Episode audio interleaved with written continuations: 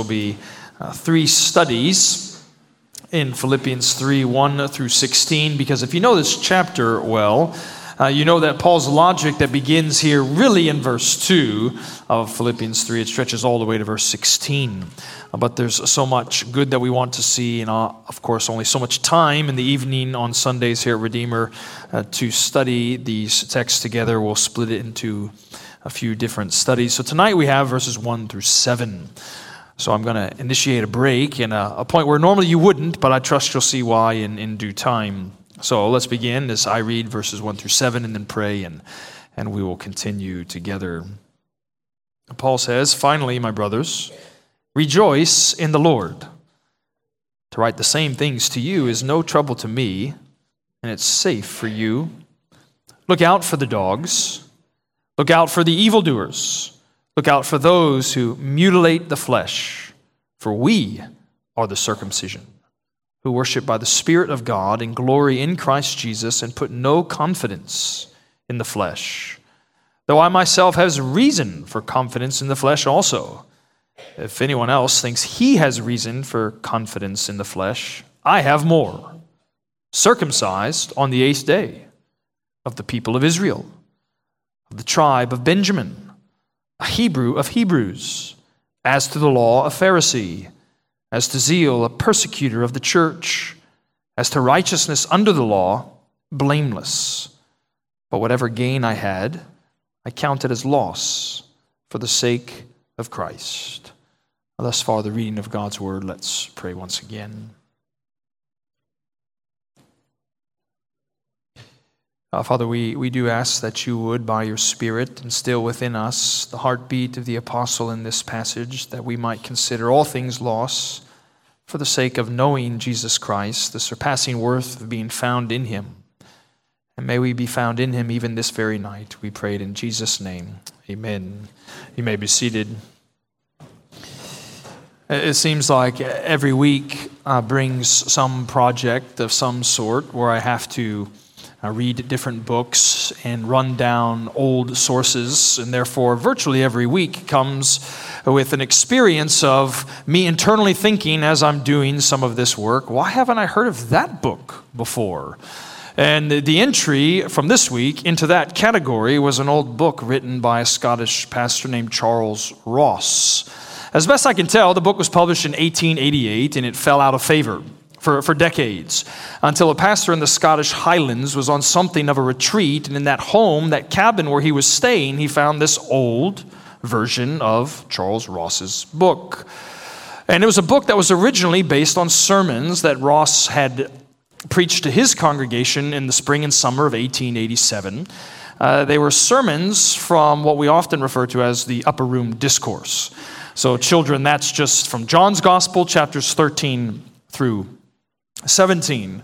And what Ross says at the very outset of that book, the very first sentence says this The narrative on which we are about to enter has always been regarded by true believers as a unique and most precious portion of the Word of God.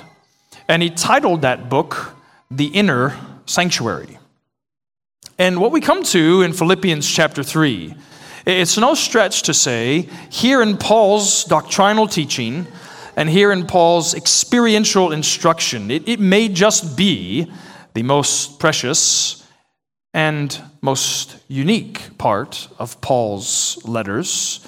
For certainly it's here in Philippians 3 that what we get in a way that no other text I genuinely believe communicates is the inner sanctuary of Paul's spiritual life. Because what we find him doing, as I mentioned before I read the passage, in really verse 1 through verse 16 of this chapter, it's that inward life in the Spirit, that inward life of joy in Jesus Christ that comes to the forefront in a way that no other passage in all of Paul's uh, letters unveil for us. And so it's so rich that, as I said, we're going to spend the next few weeks staring at it together. Uh, but what I want us to see tonight along the way is just four simple parts that I've delineated with one simple word in each division. So, the four words that you want to pay attention to, students, along the way joyful, watchful, boastful, and reversal. So, the first thing that we want to see in this inner sanctuary of Paul's spiritual life is how he's calling us in verse 1 to be joyful in Jesus Christ. You'll notice what we're told at the beginning of verse 1 once again. He says, Finally, my brothers, rejoice in the Lord. Now, students, if you know Philippians well, uh, you might stare at that word there, finally, and realize that we're only about at the halfway point of Paul's letter to the church at Philippi. It reminds me of this old story that many uh, preachers and perhaps even congregations are quite sympathetic with. A young boy came home after the morning service and asked his father over lunch, uh, Daddy, what does the preacher mean when he says finally? And uh, the dad responded across the lunch table saying, My dear boy, the preacher means nothing when he says finally. Because so often, isn't it true? They never actually land the sermon. And it's quite possible that even the way this word works, it just means, and so what I want to say next is, is kind of the import of the word there, or just says moving on from one thing to the next. But if you know Paul's letters well, it's very common. Uh, Paul seems to say something and then suddenly something else comes to mind and he goes down a digression that he originally didn't plan on going down and hunting after. And so I think it's quite actually true for us to recognize here at the beginning of chapter 3 in our Bible, Paul probably originally planned to close the letter down. Because what's the summary command of this letter? Well, hasn't it been over and over? Rejoice in the Lord.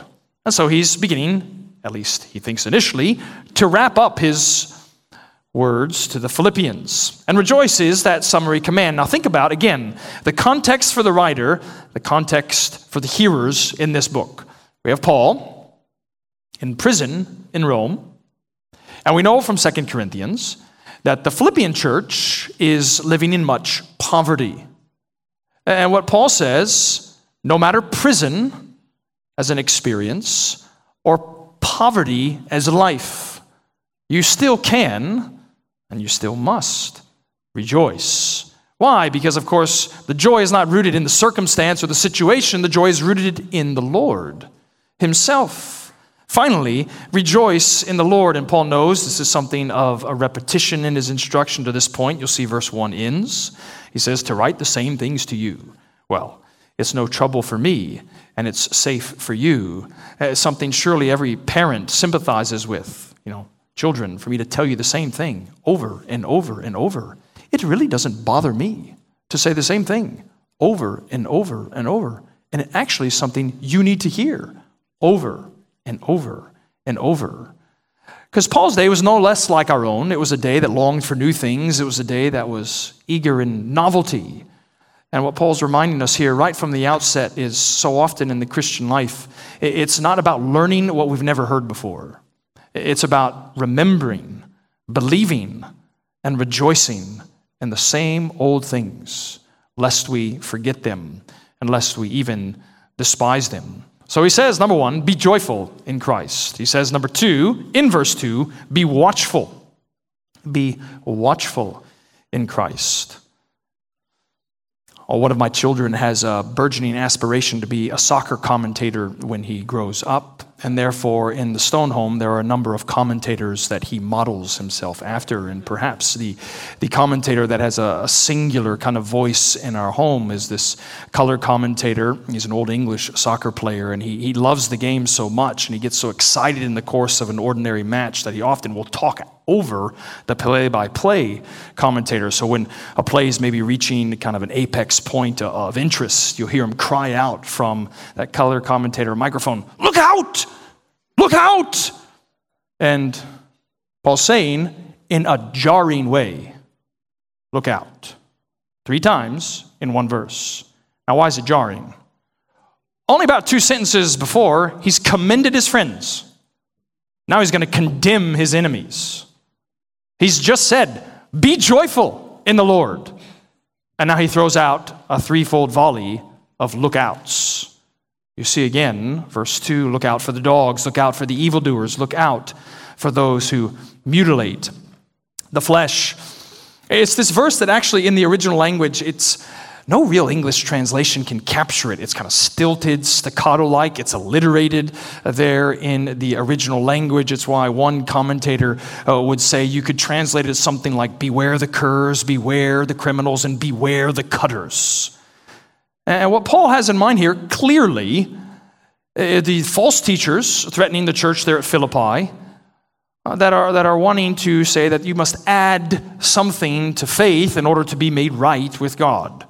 Probably some sort of Judaizer, false teaching creeping into the church there at Philippi. And what's rather ironic in Paul's mind is everything that an ordinary Jew would hold to be true in the first century is actually quite the opposite. What do I mean? Well, it was common for a Jew at that time in the first century to believe that Gentiles were dogs, that they were ceremonially and perpetually unclean, devoid of any sort of divine blessing. And what does Paul say? Look out for the dogs. It was those Jews of the first century who believed that they alone were the ones that were keeping the standard of perfect righteousness according to the Old Testament law. What does Paul say? Look out for the evildoers. It was these people who believed that circumcision, according to the Old Covenant and in the Old Testament, was the sign of their badge of righteousness under the Lord. And he says, Look out for those who mutilate the flesh. It's so often true that throughout church history, when false teaching has crept into uh, many a local church, that that false teaching, ordinarily, at least at the beginning, it sounds quite plausible.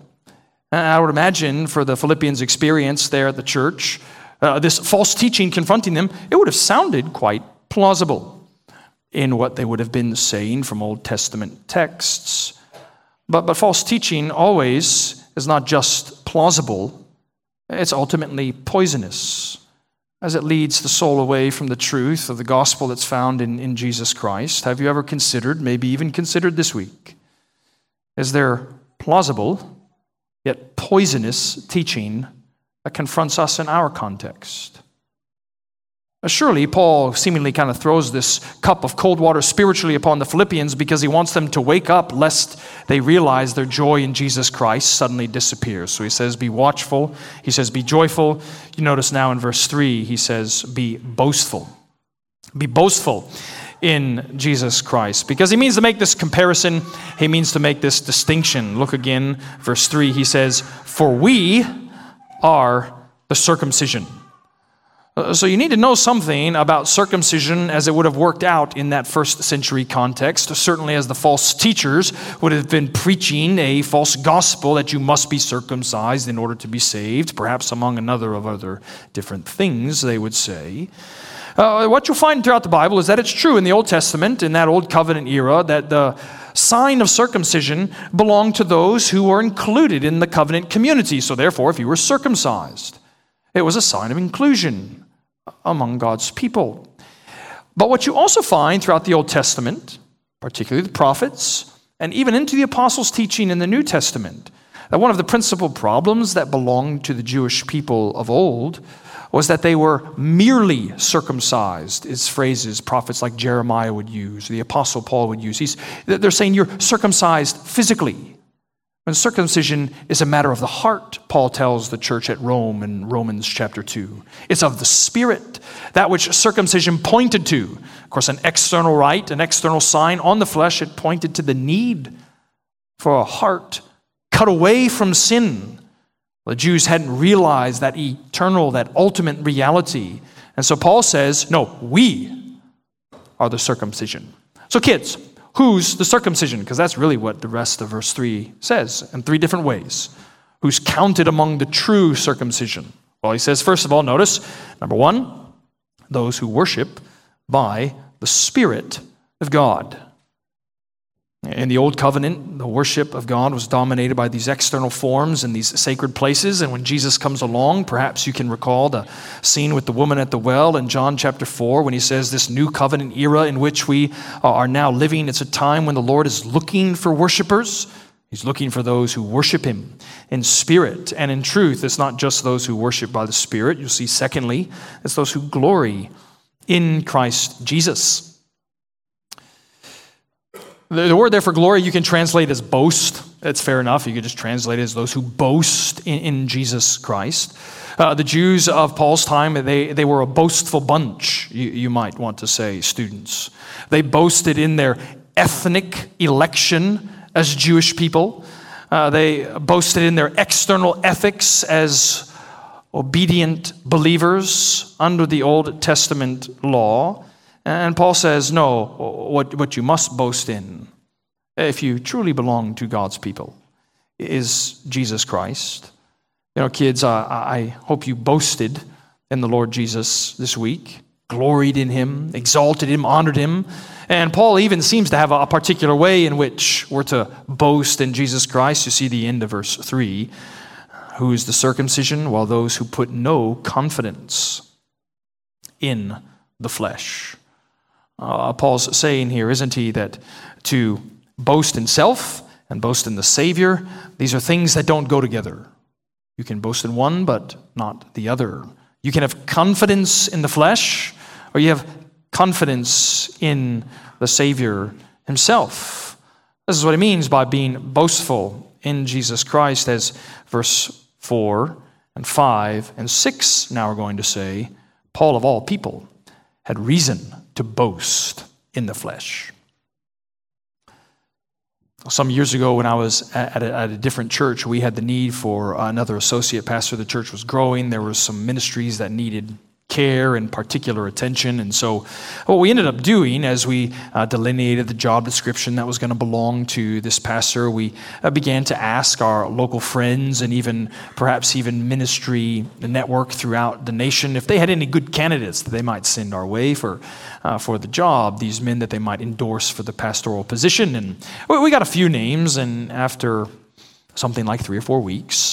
Uh, we realized that nothing was actually coming to fruition, and so we decided to post the job on a few seminary boards' job sites. And within about two or three days, we were inundated with a, a long list uh, of resumes. And so we printed them out in one huge batch and began to sort them into categories.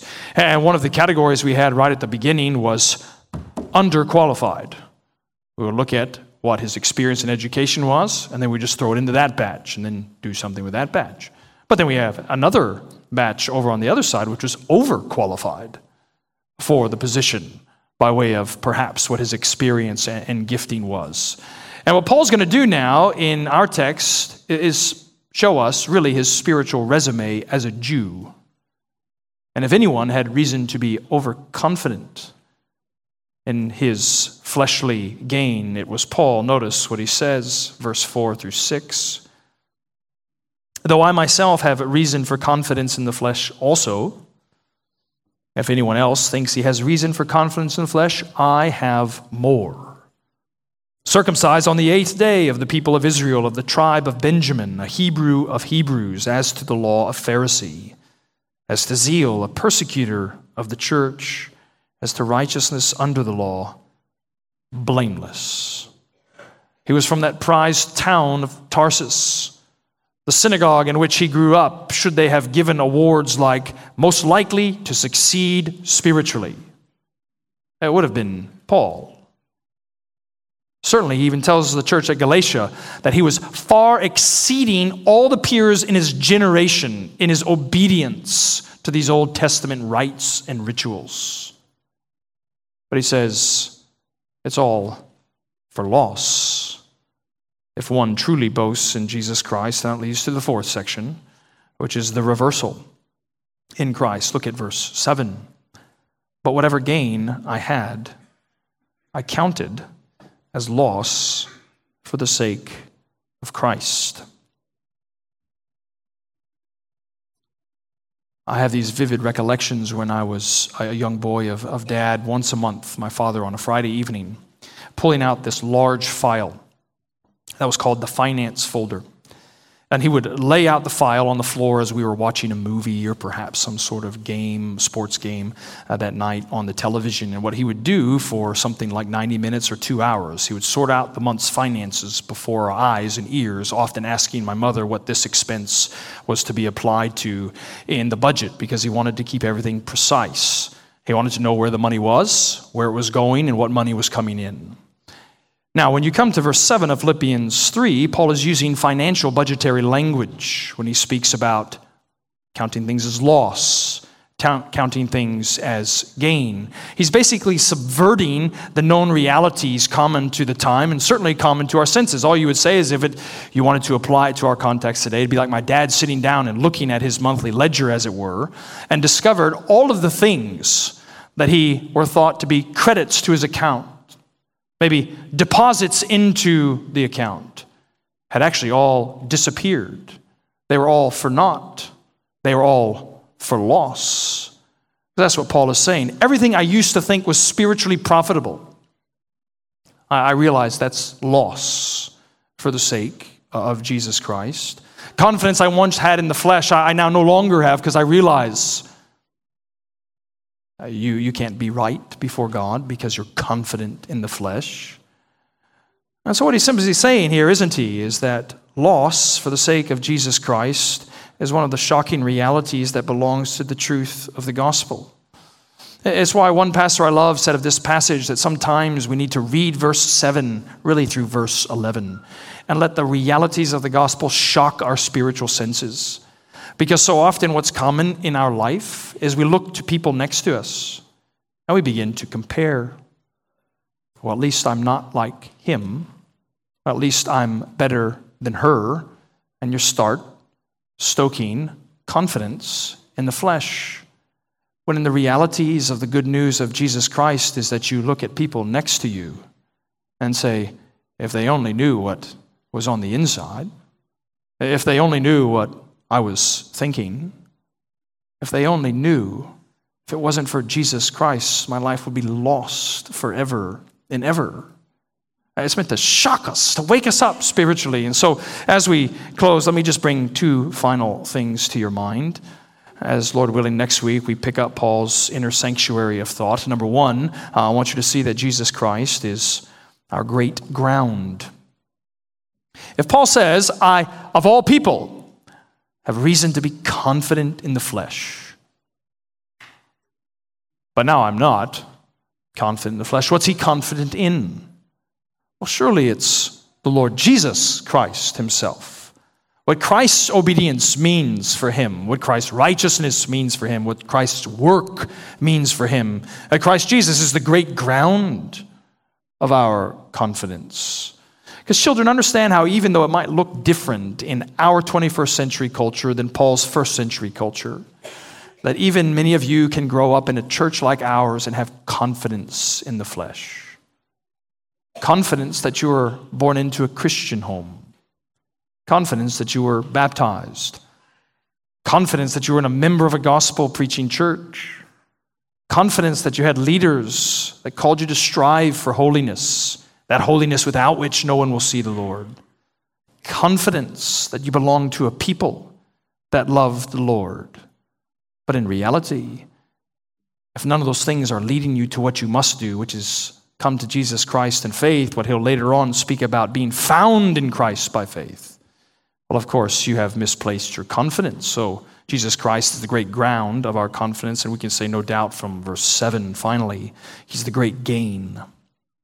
Jesus is the great gain of the Christian life. You know, students, I think it's probably true, and if you haven't thought about it in this way before, I want you to, that if the Lord tarries and He gives you another five to ten years here in this kind of a context, uh, many of your thoughts about the future, they, they will be, I'm sure, thoughts about what you might gain. Gaining a degree, gaining independence, gaining a vocation, gaining a spouse, gaining a home, gaining a family, gaining security, gaining stability. And what Paul is saying is all of those things are absolutely meaningless if you have not gained Jesus Christ. If you gain the whole world but don't have Christ, you lose everything. But if you have nothing and gain Christ, Paul's spiritual mathematics in this inner sanctuary as you have gained everything. For the sake of Jesus Christ, I trust you too tonight can leave saying, whatever gain I used to have, I count it as loss, for I'm now found in Him. Let's pray together.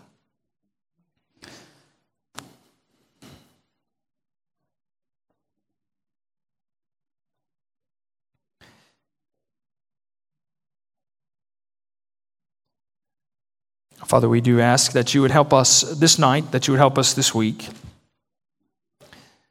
By your Spirit, to even raise the Lord Jesus Christ in our attention and our affections, that we might be able to sincerely say each day that we have counted everything as loss for the surpassing worth that is knowing Jesus Christ, our great Lord and Savior, in whose name we pray. Amen.